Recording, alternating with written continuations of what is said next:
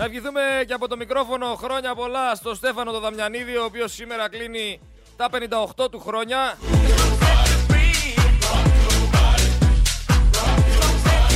Τον κάναμε μια πλάκα πριν με ένα ψαράκι που του φέραμε δώρο. Μπας και δει κανένα ψάρι ο άνθρωπος. Μπας και δει κανένα ψάρι, γιατί όλο για ψαρέματα είναι και ψάρια δεν βλέπει. Τουλάχιστον τώρα θα μπορεί να το πάρει και μαζί, να το πετάξει στο κουβά με το νερό και να λέει το βγάλα εγώ αυτό το φαγκρί. Όπως και να έχει υγεία, ευτυχία, ευλογία, όμορφες στιγμές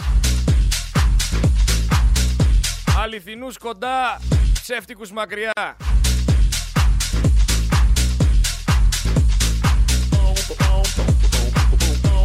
Και όλα τα άλλα έρχονται, εντάξει, 58 χρονών είσαι. Όλα καλά θα πάνε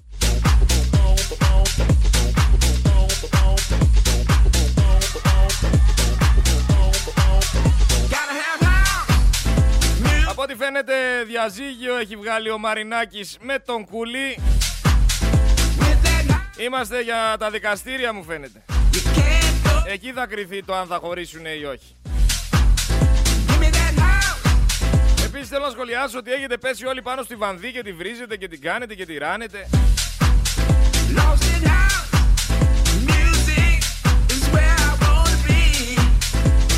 Είσαστε ρε η Βανδί που κουρεύτηκε κιόλας. Πώς έγινε έτσι, ρε. Εσύ; Αγορέ μαλλί, ρε Βανδί, πλάκα μας κάνεις. Αλλά δεν μπορώ να καταλάβω γιατί την κατακρίνετε. Η κοπέλα δεν ήθελε άλλο τον Ντέμι, χώρισε, τα άπιαξε με άλλον, όλα καλά. Πού το πρόβλημα; Καλύτερα να είσαι αληθινός και να λες ε, δεν γουστάρω άλλο και χωρίζω παρά όλα αυτά που γίνονται εκεί πέρα έξω με τη μοιχεία, με τα κέρατα, με, τε, με τις κρυφές συνομιλίες και πάει λέγοντας. Με αυτούς που βάζετε να ψάχνουν τις γυναίκες σας και πάει λέγοντας ξανά. 15 μέρες φλέγεται το παπίκι όρος αλλά δεν έχει ανοίξει ρουθούνη για άλλη μια φορά. Βλέπουμε τον Πρωθυπουργό να μην πηγαίνει να μιλάει εκεί που πρέπει να μιλήσει στην Ευρωπαϊκή Επιτροπή που ήρθε για την έρευνα των υποκλοπών. Αλλά έχει κανονίσει με τον Χατζη Νικολάου συνέντευξη. Λογικό είναι. Αλλά σκέψου, εσύ εκεί πέρα έξω που αυτή τη στιγμή ακούς Focus FM 103 και 6. Εσύ που είσαι αυτή τη στιγμή συντονισμένος σε αυτήν τη ραδιοσυχνότητα. Σκέψου να είσαι ο Χατζη Νικολάου, να έχεις κανονίσει Δευτέρα συνέντευξη με τον Πρωθυπουργό για έτσι ξέρετε, για ένα απαλό ξεπληματάκι και Κυριακή βραδύ να σε παίρνει τηλέφωνο ο Βαγγέλης. Τι κάνεις, ούτε στο χειρότερο εχθρό μου;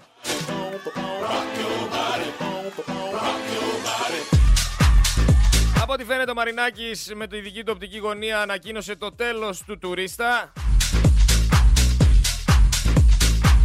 Πάντως όταν ένας πρωθυπουργός που έχει συνηθίσει τον τόπο σε διαγγέλματα, σε συμπολίτες μου, σε επο... οι επόμενες δύο εβδομάδες είναι κρίσιμες, στο εγώ κάνω, εγώ ράνω, για διάφορα θέματα τα οποία δεν είναι και τα πιο κρίσιμα για αυτή τη χώρα. Ένας πρωθυπουργός ο οποίος κρύβεται από επιτροπές και αφήνει τον κυβερνητικό εκπρόσωπο να εκτίθεται συνέχεια. Ένας πρωθυπουργός που αναβαθμίζει τις καταγγελίες για παρακολουθήσεις σε βεβαιότητα. Ένας πρωθυπουργός ο οποίος δεν ήταν καν στην παρέλαση. Έχει γίνει πλέον κανονικότητα στη συνείδηση του Έλληνα πολίτη πως ένας αρχιμαφιόζος μαζί με ένα τσούρμο από χούλιγκανς μπορούν να ανεβοκατεβάζουν κυβερνήσεις όποτε γουστάρουν για ένα πέναλτι. Το έχει συνηθίσει πλέον ο λαός. Ότι μας κυβερνάει η μαφία. Και εσείς μου λέτε θα γλιτώσουμε. Πώς θα γλιτώσουμε ρε παιδιά, δηλαδή σοβαροί να είμαστε λίγο. Δύο εβδομάδες καίγεται η Ροδόπη και τα κανάλια δεν δείξανε τίποτα. Σαν να μην υπάρχει Ροδόπη είναι.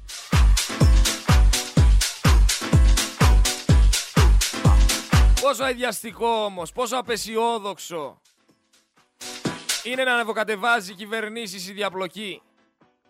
Μερικοί λένε είναι απολαυστικό. Τους άρεσε που αποκαθιλώνεται αυτός ο ακροδεξιός κλόουν από τα ίδια συμφέροντα, από τους ίδιους ολιγάρχες που μετέτρεψαν αυτόν τον ματαιόδοξο Βλαχοβαλκάνιο σε πρωθυπουργό. Χαίρονται, χωρίς να καταλαβαίνουν τι σημαίνει όλο αυτό.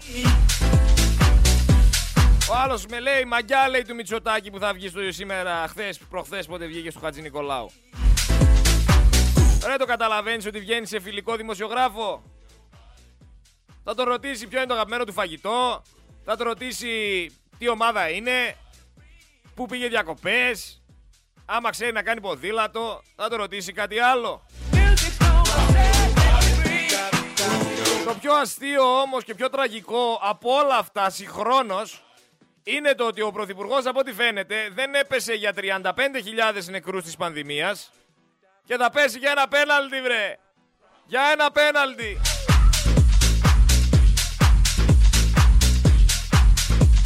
Δηλαδή δεν ήταν λόγος για να πέσει η κυβέρνηση οι υποκλοπές.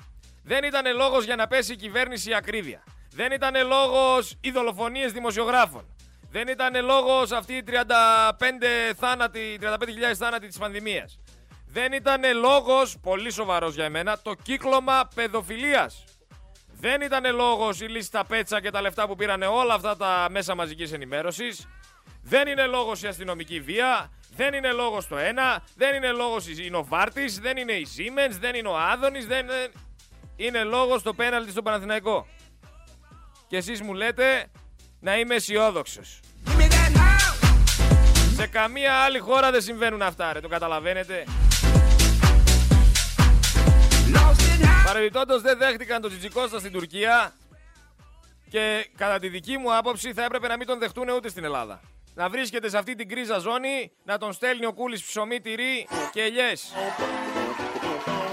Για μένα όλοι οι νεοδημοκράτες και το δηλώνω καθημερινά εδώ στον Focus FM 103 και 6 είναι συνένοχοι. Επικρατεί ομερτά μέσα στη Νέα Δημοκρατία. Όλοι ξέρουν τι συμβαίνει και κανένας δεν μιλάει. Κλειστά αυτιά, κλειστό στόμα, κλειστά μάτια. Καθόμαστε στην πάντα, παίρνουμε το μισθό μας και κάνουμε αβαβά. Αυτή είναι η κατάσταση.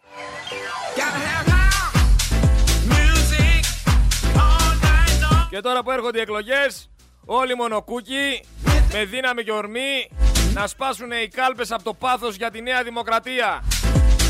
Αυτοί είστε ρε, αυτοί είστε. Και βγαίνουμε και σας λέμε ότι είστε όρκοι και παρεξηγήστε.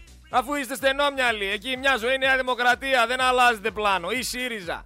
Κολλημένοι εγκέφαλοι, σφινωμένες τυρόπιτες.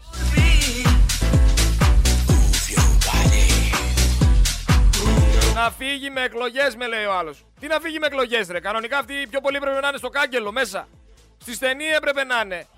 Τι είναι αυτά που μας λέτε, τους κάνουμε και χάρη να φύγει με εκλογές. Τι εκλογές, ρε. Εγκλήματα δεν έκανε. Παράνομος δεν είναι. Τι ήτανε, χόμπι του ήταν να κλέβει; Μέσα. Μέσα και κατάσχεση όλα. Συνέντευξη σοβαρή είναι αυτή. Γιατί δεν ήρθε στο Focus FM να δώσει συνέντευξη ο Πρωθυπουργός; Και πήγε στο Χατζη Νικολάου. Δεν σας κόβει; Για να το ρωτήσει συνταγές για τολμαδάκια; Για να τον ρωτήσει αν ήξερε τίποτα για τις παρακολουθήσεις; Και τι θα σου έλεγε, ρε φίλε. Ναι, είμαι ένοχος; Γιατί να τον ρωτήσει πόσο κακοί είναι όλοι οι άλλοι οι οποίοι υπάρχουν εκεί πέρα έξω για να κυβερνήσουν, ή πόσο κακοί είναι οι Τούρκοι; Δηλαδή, τι θα τον ρωτούσε, ρε φίλο Χατζη Νικολάου, ο Χατζηνίκος.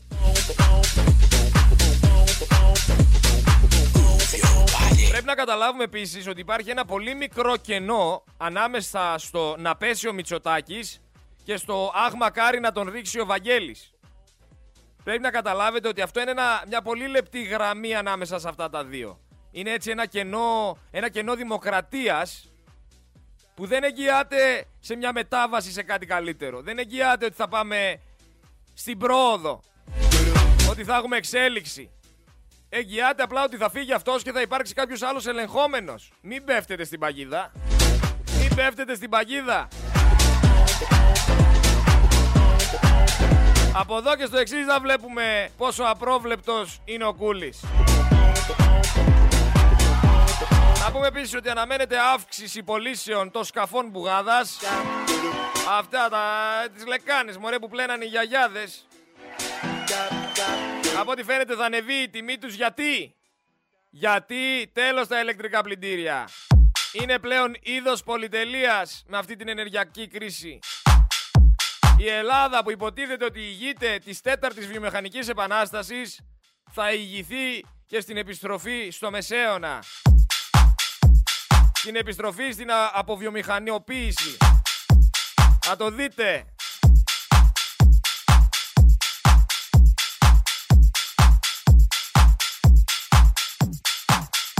Επίσης το ότι το κρατικό κανάλι ΕΡΤ κόβει δηλώσεις και σταματάει συνεντεύξεις όποτε γουστάρει και δείχνει ό,τι θέλει, εντάξει, αυτό είναι ε, φασιστικό. Δωρά, αν μπορείς να εσύ κλείσει τα, τα παράθυρα λίγο, γιατί υπάρχει περίπτωση να μπει αέρας χούντας μέσα. Υπάρχει περίπτωση να μπει αέρας χούντας. Και από ό,τι φαίνεται οι ακροατές δεν το καταλαβαίνουν ότι πλέον επικρατεί η χούντα. Υπάρχουν κάποιοι μεταξύ μας που θέλουν ντε και καλά Χούντα. Θεωρούν ότι η Χούντα θα μας σώσει. Ε, ορίστε. Χούντα έχουμε. Γιατί δεν σωθήκαμε; Γιατί μένουμε στάσιμοι, που μακάρι να μέναμε στάσιμοι. Λάθος μου. Γιατί πάμε προς τα πίσω; Οι λίγοι πάντα κάνανε τις επαναστάσεις. Οι λίγοι, οι μοναχικοί, οι τρελοί, και εκεί πέρα έξω υπάρχουν κάποιοι οι οποίοι αντιστέκονται σε αυτή την ασυδοσία του βόθρου που λέγεται κυβέρνηση. Στηρίξτε τους. Αν δεν μπορείτε να κάνετε ούτε αυτό, τότε ούτε η λέξη κότα δεν σας αξίζει.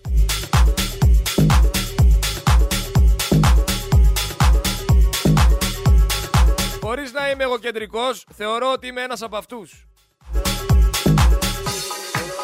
Είναι πάντως περίεργο ότι σε μια κανονική χώρα θα έπρεπε σήμερα ο Βαγγέλης να δίνει εξηγήσεις εισαγγελέα.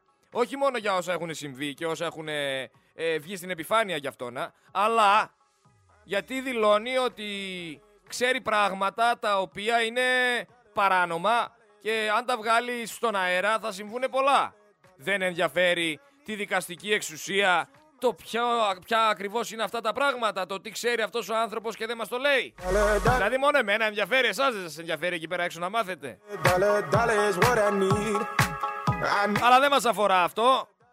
Πετάνε εκεί πέρα στα κανάλια τη βούλτεψη και λένε βούλτεψη μίλα για πέναλτι. Μίλα για το πέναλτι βούλτεψη, ήτανε, δεν ήτανε. Θα ήθελα να ξέρα ποιοι ήταν αυτοί οι άνθρωποι που σβήνανε και γράφανε ερωτήσεις και απαντήσεις για να μην γίνει ρεζίλι αυτό το ζαβό. Πάρα πολύ μεγάλο παρασκήνιο σε εξέλιξη. Τα τηλέφωνα δεν σταματάνε εδώ στον Focus FM 103 και 6. Στο Μαξίμου από ό,τι φαίνεται προσπαθούν να βρουν μια άκρη αλλά δεν μπορούνε. Κάποιοι του χαλάσαν επίσης το αφήγημα που προσπαθούσε να στήσει ότι η χώρα είναι ένα ακυβέρνητο καράβι στα χέρια ενός αρχιμαφιόζου. Είπε επίσης ότι δεν δέχονται εκβιασμούς. Ακυβέρνητο καράβι χώρα, παιδιά. Ποιος είναι τελικά πρωθυπουργός, ποιος είναι αυτοκράτορας, ποιος είναι βασιλιάς, ποιος είναι τι. Γιατί θα τρελαθούμε τελείως. Να μην ξέρουμε ποιος είναι αυτός που μας ελέγχει, που κάνει ό,τι θέλει.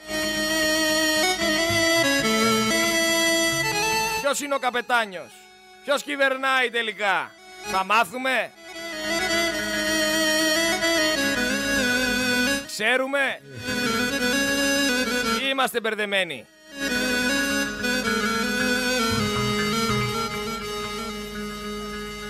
Ακυβέρνει το καράβι.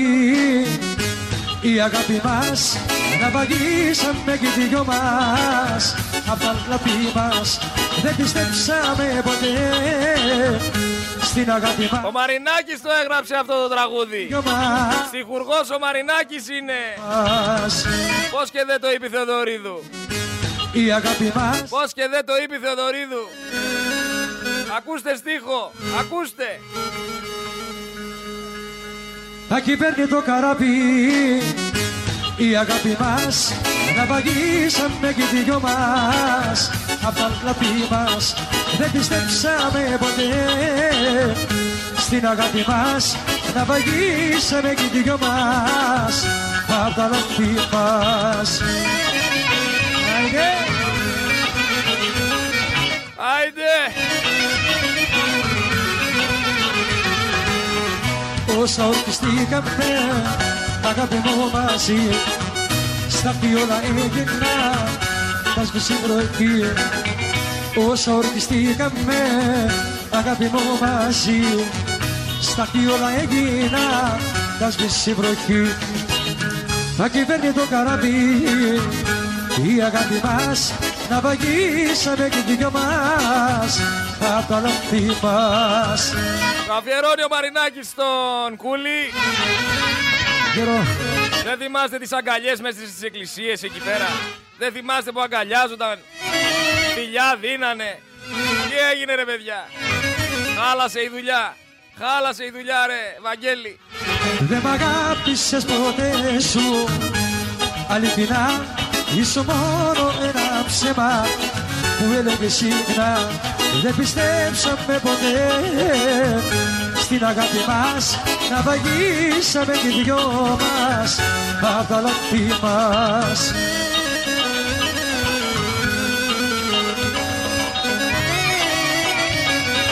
Ακυβέρνητο καράβι η Ελλάδα παιδιά. Ακυβέρνητο καράβι. Τίποτα λιγότερο και τίποτα περισσότερο. Στη χώρα που ο Πρωθυπουργός δίνει μαγνητοσκοπημένη συνέντευξη. Στη χώρα που η μόνη απάντηση στην ερώτηση «Ρε πού φτάσαμε» είναι το «Και πού είσαι ακόμη». Ακόμα δεν είδαμε τίποτα.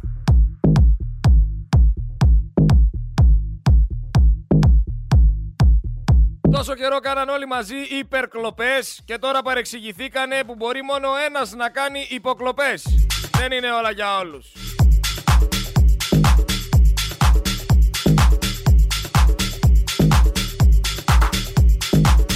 Αλλά από ό,τι φαίνεται έχουμε δει απίστευτα πράγματα. Τσακώνονται για την μπάλα και όχι μόνο για τη μάσα. Ξέραμε ότι η χώρα βρίσκεται σε μια πορεία παραχμής και σαπίσματος. Αλλά εδώ πέρα έχουμε μια σύγκρουση. Συγκρούεται το παρακράτος με το παρακράτος. Ή αλλιώς καλύτερα, συγκρούεται ο υπόκοσμος με το βαθύ κράτος.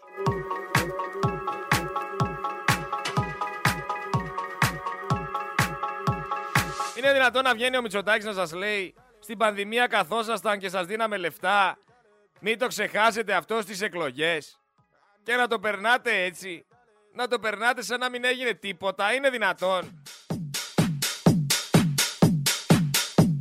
Ο Σαμαράς που τάχα θα έβγαζε και λόγο εναντίον του Κούλι όπως έκανε ο Καραμαλής. Μόλις βγήκε το όνομά του στη λίστα υποκλοπών δεν τον έχουμε δει πουθενά. Φήμες λένε ότι ο περιπτεράς της γειτονιάς του λέει δεν έχει έρθει καν να πάρει αυτά που έπαιρνε. Δεν ξέρουμε αν ζει, αν πέθανε ο Σαμαράς. Δεν ξέρουμε που είναι. Είναι σε φάση να καλέσει την αστυνομία, το Silver Alert και πάει λέγοντας να τον βρούνε.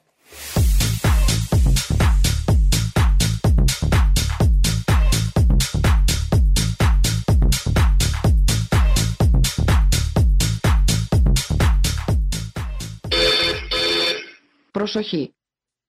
Silver Alert. Ψάχνεται ο Σαμαράς. Άνηση ηλικιωμένου. Δεν μπορούμε να βρούμε τον Σαμαρά, κυρίες και κύριοι. Άμα κάποιος τον έχει δει, να δώσει πληροφορίες. Προσοχή.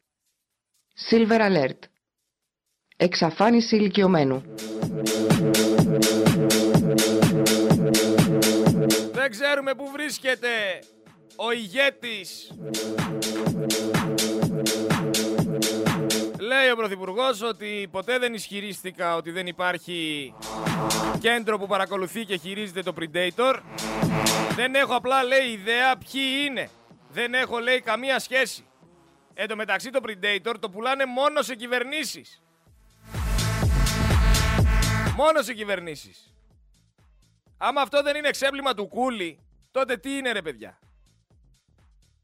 Ήταν ξεκάθαρη και δημόσια δήλωση αυτή που έγινε πως θεωρεί αυτός ο άνθρωπος τον εαυτό του ιδιοκτήτη της χώρας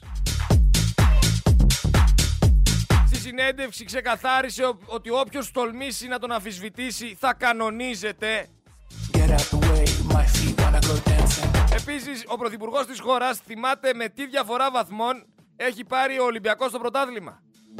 Και όχι μόνο φέτος, ή πρόπερση, ή πέρσι, τα τρία, τα τρία τελευταία χρόνια. Άμα τον ρωτήσεις όμως πόσους νεκρούς είχαμε εκτός ΜΕΘ, θα σου πει ότι είσαι λαϊκιστής, θα σου πει ότι είσαι κακοπροαίρετος, θα σου πει ότι είσαι στημένος ή ότι ανήκει σε κάποιο κόμμα.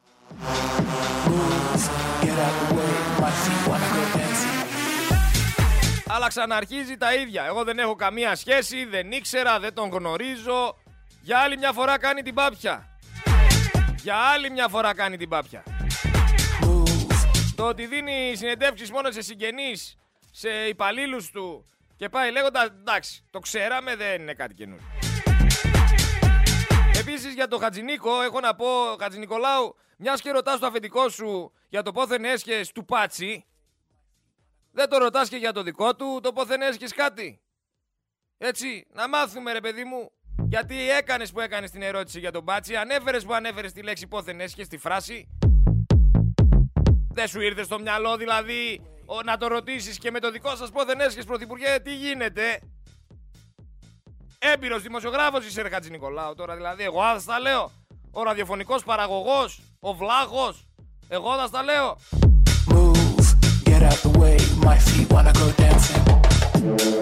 Αλλά ξέρουμε και εσύ τι πάστα είσαι. Ξέρουμε και εσύ τι πάστα είσαι. Χρόνια το αποδεικνύεις. Ξέρουμε τα κουμπαριλίκια σου. Μιλάμε για μια συνέντευξη μαγνητοσκοπημένη. Μιλάμε για σελίδες μπροστά του οι οποίες πιθανότατα να είχαν σκονάκια. Μιλάμε απέναντί του είχε έναν όχι απλά φιλικό δημοσιογράφο, έναν αδελφικό φίλο θα έλεγα. Και έκανε τέσσερις φορές μπερδέματα.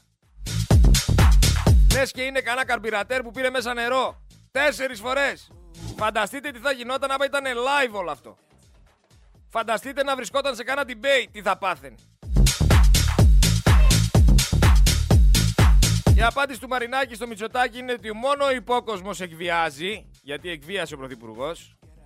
Τώρα πώς το εννοεί δεν μπορώ να ξέρω.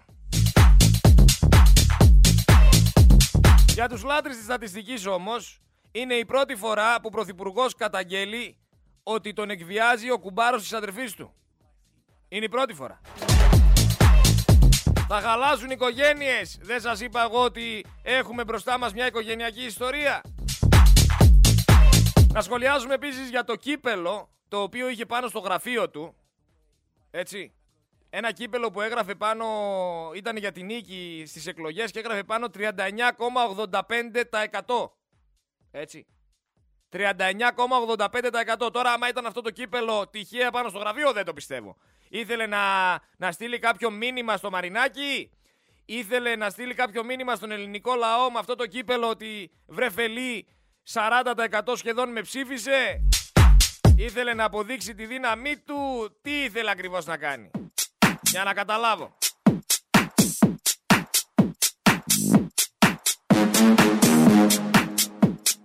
Μιλάμε για τύπο που έχει στο γραφείο του κύπελο με την ημερομηνία των εκλογών που κέρδισε.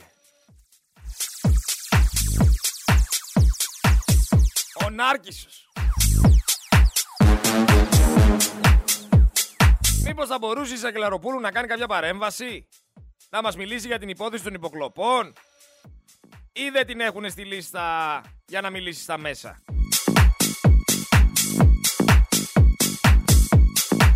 Στην ερώτηση δηλαδή, κύριε Μητσοτάκη, κάνατε εσείς υποκλοπές, τι περίμενε ο έμπειρος αυτός δημοσιογράφος ο Χατζηνικολάου να απαντήσει ο Πρωθυπουργός; Ναι, έκανα εγώ τις υποκλοπές. Αυτή είναι δηλαδή μια καλή συνέντευξη. Αυτό ήθελε ο ελληνικός λαός να δει. Δεν ήθελε κάποιες ερωτήσεις οι οποίες θέλουν απάντηση. Σοβαρή απάντηση. Κάποιες ερωτήσεις οι οποίες θα στριμώξουν τον Πρωθυπουργό έτσι ώστε να μπορέσει να πει πράγματα τα οποία πρέπει να πει. Αλλά όσο τσακώνονται Μαρινάκης, Λάτσης, Κούλης, Βαρδινογιάννης, Μελισανίδης για το φιλέτο, εσείς συνεχίζετε να αγοράζετε μακαρόνια νούμερο 6. Σε ένα καλάθι, σε μια κοροϊδία, σε μια ρουτίνα, σε μια καθημερινότητα, το οποίο μετατρέπεται σε μαρτύριο. Γιατί ο άνθρωπος που έχει το λογαριασμό του 1 ευρώ και έχει να βγάλει ένα μήνα, όχι απλά έχει άγχος, όχι απλά βγάζει ψυχολογικά, όχι απλά τον ανεβαίνει η πίεση, ζει ένα μαρτύριο.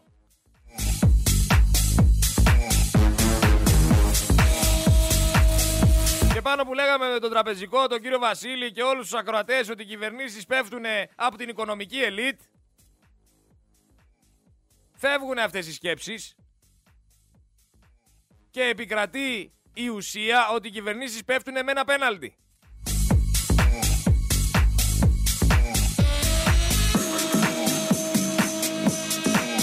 Όσο για την...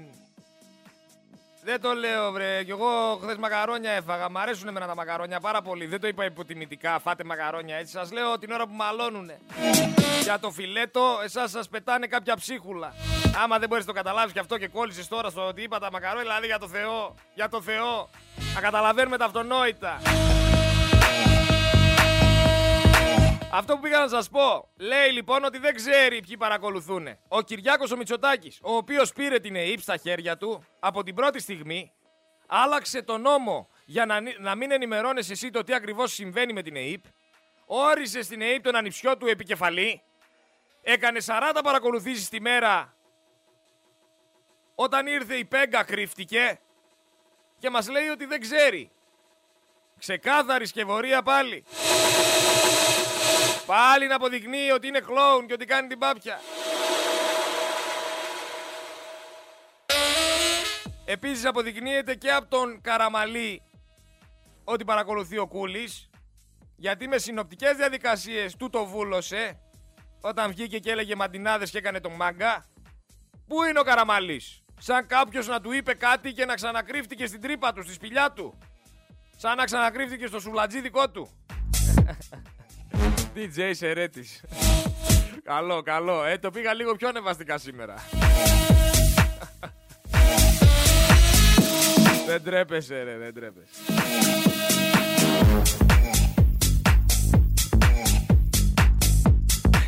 Από μια μαγνητοσκοπημένη συνέντευξη πάντως που έχει δεχθεί σίγουρα κόψε ράψε, δεν περίμενα να είναι αυτό το αποτέλεσμα. Φίλος μου λέει, χθες πέρασα λέει από, ε, από ένα βενζινάδικο 11.30 ώρα το πρωί και η βενζίνη λέει ήταν στο 2,098.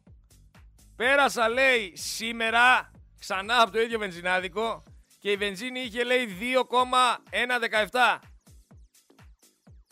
Σε μία μέρα.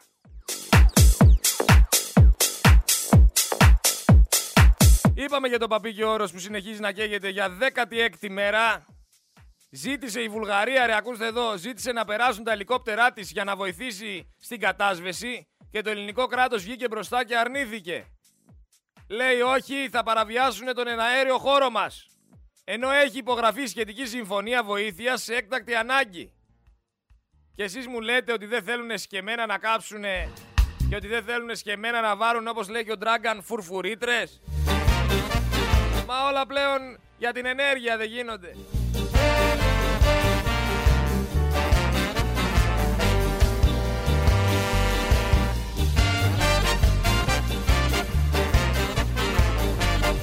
Αυτή είναι όμως η κατάντια του Έλληνα. Να του πίνουνε το αίμα με τον μπουρί της σόμπας και αυτός να περιμένει από έναν ολιγάρχη να ρίξει την κυβέρνηση. Τάχα για ένα πέναλτι. Τάχα για ένα μάτς. Τάχα για μια ομάδα.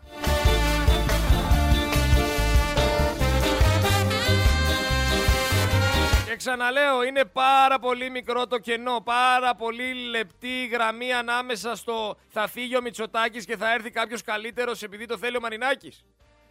Μην ξεχνάτε ότι με Μητσοτάκη πήρε τρία πρωταθλήματα ο Ολυμπιακός. Μην ξεχνάτε πόσα χατήρια έχει κάνει ο Κούλης στο κουμπάρο της αδερφής του.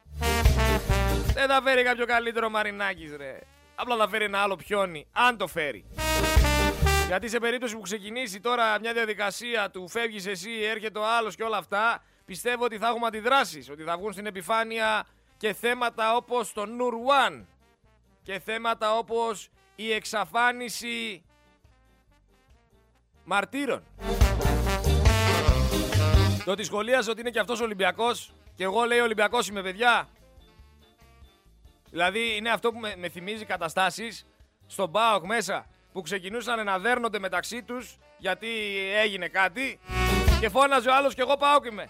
Και εγώ ΠΑΟΚ είμαι παιδιά μη βαράτε και εγώ ΠΑΟΚ είμαι. Έτσι και ο Μητσοτάκης φωνάζει και εγώ Ολυμπιακός είμαι μη με βαράτε ψηφίστε με και εγώ Ολυμπιακός είμαι. Ήταν επίσης λέει η εγκληματική οργάνωση όταν έπαιρνε τα πρωταθλήματα επί τρία χρόνια αφήνει και την πηχτή του. Ρε Φάπα, μη λες πολλά, άντε, βαρεθήκαμε να σ' ακούμε. Ψεύτη, έχεις αποδειχθεί, έχει αποδειχθεί ότι είσαι ψεύτης. Δεν καταλαβαίνω γιατί ο λαός ακούει ακόμα, γιατί σε ανεχόμαστε ακόμα. Και γενικά όχι μόνο εσένα και όλους τους φίλους σου τους ψεύτες. Με αρχηγό τον Άδωνη.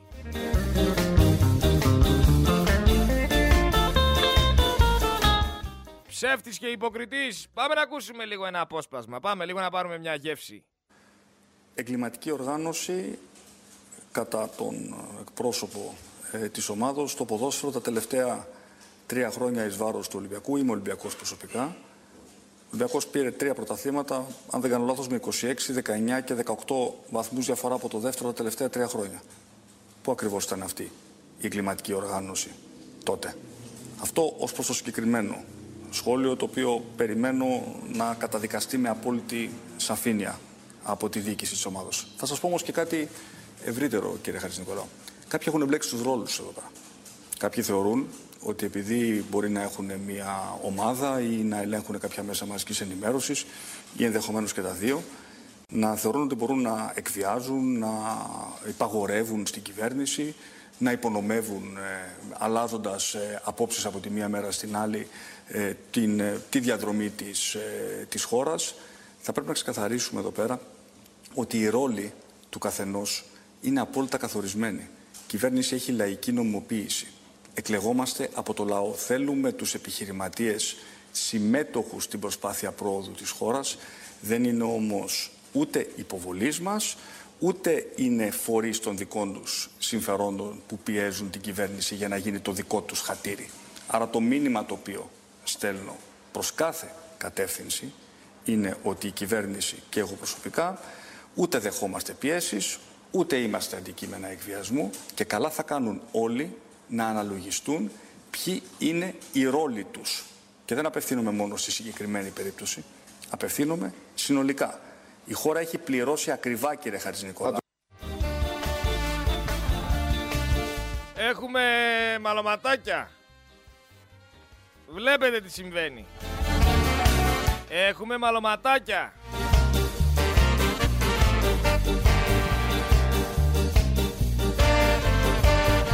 Το ότι θυμάται με πόσους βαθμούς πήρανε πρωταθλήματα το κάνει ξεκάθαρα γιατί οι Ολυμπιακοί θέλω να ξέρετε η θύρα 7 σήκωσε πανό στο οποίο έγραφε «Είστε πλέον και επίσημα εχθροί μας».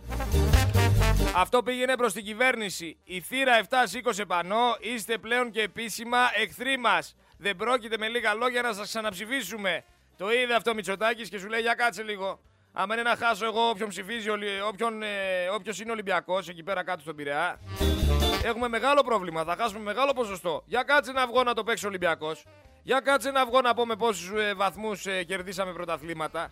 Για κάτσε να πάρω εγώ θέση εδώ πέρα. Αυτό έγινε. Μην τρώτε παπά. Και αυτοί οι άνθρωποι δεν είναι ομάδες.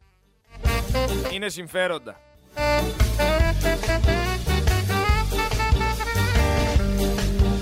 Το ότι η κλιματικότητα έχει ανέβει ραγδαία πλέον είναι δεδομένο.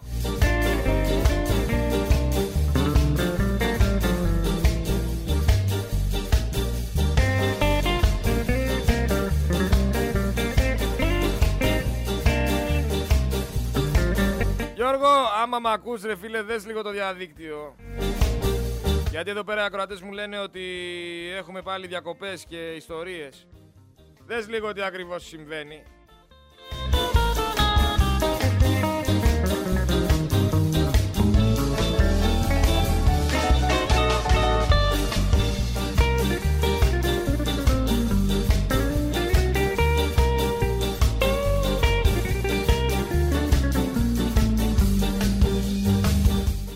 Λε γιατί έχουν σπάσει τα νεύρα μας να πούμε με αυτούς. Λε και το κάνουν επίτηδες.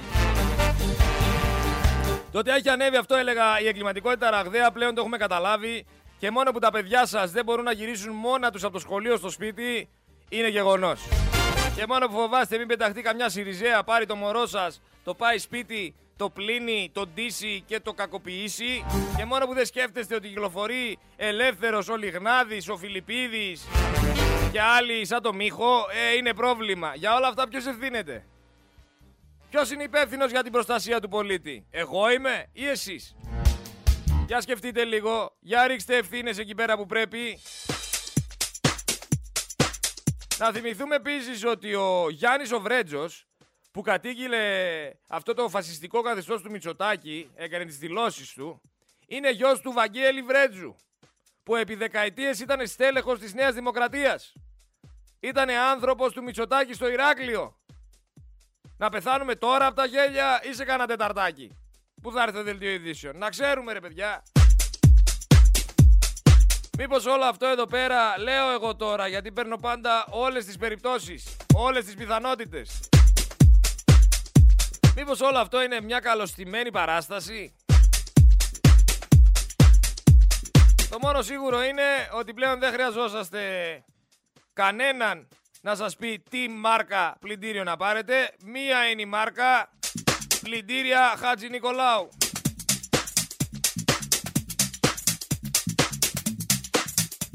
Και για όλες τις κοπέλες και τις κυρίες που ακούνε αυτή τη στιγμή Focus FM 103,6 κόντρα στο σύστημα με το Σερέτη Γρηγόρη και είναι ελεύθερες να βρείτε ρε παιδιά ρε κορίτσια έναν άντρα να σας αγαπάει όπως αγαπάει ο Χατζηνικολάου, ο Χατζηνικολάου το Μητσοτάκι. Αν μπορέσετε να βρείτε έναν άντρα να σας αγαπάει όπως αγαπιούνται αυτοί οι δύο, ό,τι καλύτερο για εσάς.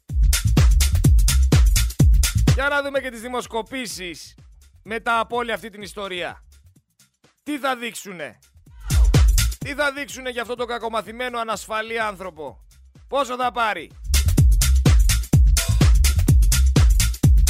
Ζούμε όμως τη μέρα που λέει άνθρωπος ο οποίος κυβερνάει χώρα ότι τον εκβιάζει πρόεδρος ομάδας που πήρε τρία πρωταθλήματα επί των ημερών του γιατί πλέον δεν του κάνει τα χατήρια. Τι είπε ρε ο Τιτάνας; Τι είπε ρε ο Τρισμέγιστος; Ο Τιτανοτεράστιος; Τι είπε ρε ο άρχοντας της διαπλοκής; Ο άνθρωπος που έγινε πρωθυπουργός με, με μεθόδους λιμανιού; Με τα λεφτά του χοντρού. Να προσέχετε γιατί τα πράγματα γίνονται σοβαρά. Πολύ σοβαρά. Τα λεφτά του χοντρού δεν το σχολιάζω, εντάξει, τα λεφτά είναι δικά μας. Αλλά εντάξει, πλέον το έχετε αποδεχθεί ότι εσείς πληρώνετε και αυτοί κάνουν πάρτι. Πάμε να δούμε λίγο πέντε μέρες πριν τι ακριβώς συνέβη. Θα επαναφέρω ένα περιστατικό το οποίο θέλω να συζητήσουμε. Στις 3 Νοεμβρίου λοιπόν ο κύριος Πορτοσάλτε προχώρησε σε μια δήλωση θράσους. Είπε κατά λέξη, τώρα με το καλάθι θα μάθουμε τι θα πει ανταγωνισμός σε ένα κομμουνιστικό κράτος όπως η Ελλάδα. Η Ελλάδα, είπε ο Πορτοσάλτε, κομμουνισμό έχει με δεξιά τσέπη. Κομμουνισμό έχουμε, κρατισμό δηλαδή. Εγώ θεωρώ ότι ο, ο Πορτοσάλτε έχει μπερδέψει κάποια πράγματα. Όταν η πολιτική γραμμή μιας κυβέρνησης για την αντιμετώπιση της ακρίβειας είναι να αφήνουν τους φτωχούς στην τύχη τους, να αφήνουν τους φτωχούς να πνιγούν, να αρνούνται να θέσουν πλαφόν στις αυξήσεις και να περιορίσουν τα εσχρά κέρδη των επιχειρήσεων. Αυτό λέγεται ελεύθερη αγορά και βάρβαρος νεοφιλελευθερισμός. Βέβαια υπάρχουν και κάποια καθάρματα που ακόμα και αυτά τα μέτρα ρεζιλίκια τύπου καλάθι του νοικοκυριού τους φαίνονται πολλά. Τόσο πολύ δεν αντέχουν την πλέμπα μας. Τόσο πολύ η Ελλάδα έχει χούντα. Έχει και κομμουνιστές με δεξιά τσέπη. Συμφωνώ. Αλλά δεν θα μας τρελάνεις τελείως ρε Πορτοσάλτε δεν θα μας τρελάνεις Λοιπόν, στείλτε το μηνυματάκι σας στο Viber στο 6907-483-484 ή στην προσωπική μου σελίδα στο Facebook Σερέτης Γρηγόριος, ψυχολόγος, ψυχοθεραπευτής. Άλλο ένα σχόλιο. Του φέρα το ψάρι πάνω στο αγκίστρι. Πάνω στο αγκίστρι του το έφερα το ψάρι για τα γεννήθλιά του. Μπας και δει ψάρι πάνω σε αγκίστρι. Τον έκανε εντύπωση, ρε παιδιά, το αγκίστρι. Λέει πολύ μικρά είναι αυτά τα αγκίστρια. Μάλλον ε, ο φίλος του Ρατζόνης τον έμαθε με διάρκεια ή με άσους και με μονοδόλια και με φαραώ. Δεν έχει δει πως είναι να δουλεύεις με λεπτά εργαλεία. Δεν έχει δει πως είναι να ξεγελάς το ψάρι. Πάει εκεί στα 50 και στα 40 μέτρα, ρίχνει κιούρτο και χαίρεται. Όλη αλήθεια εδώ για το ψάρι.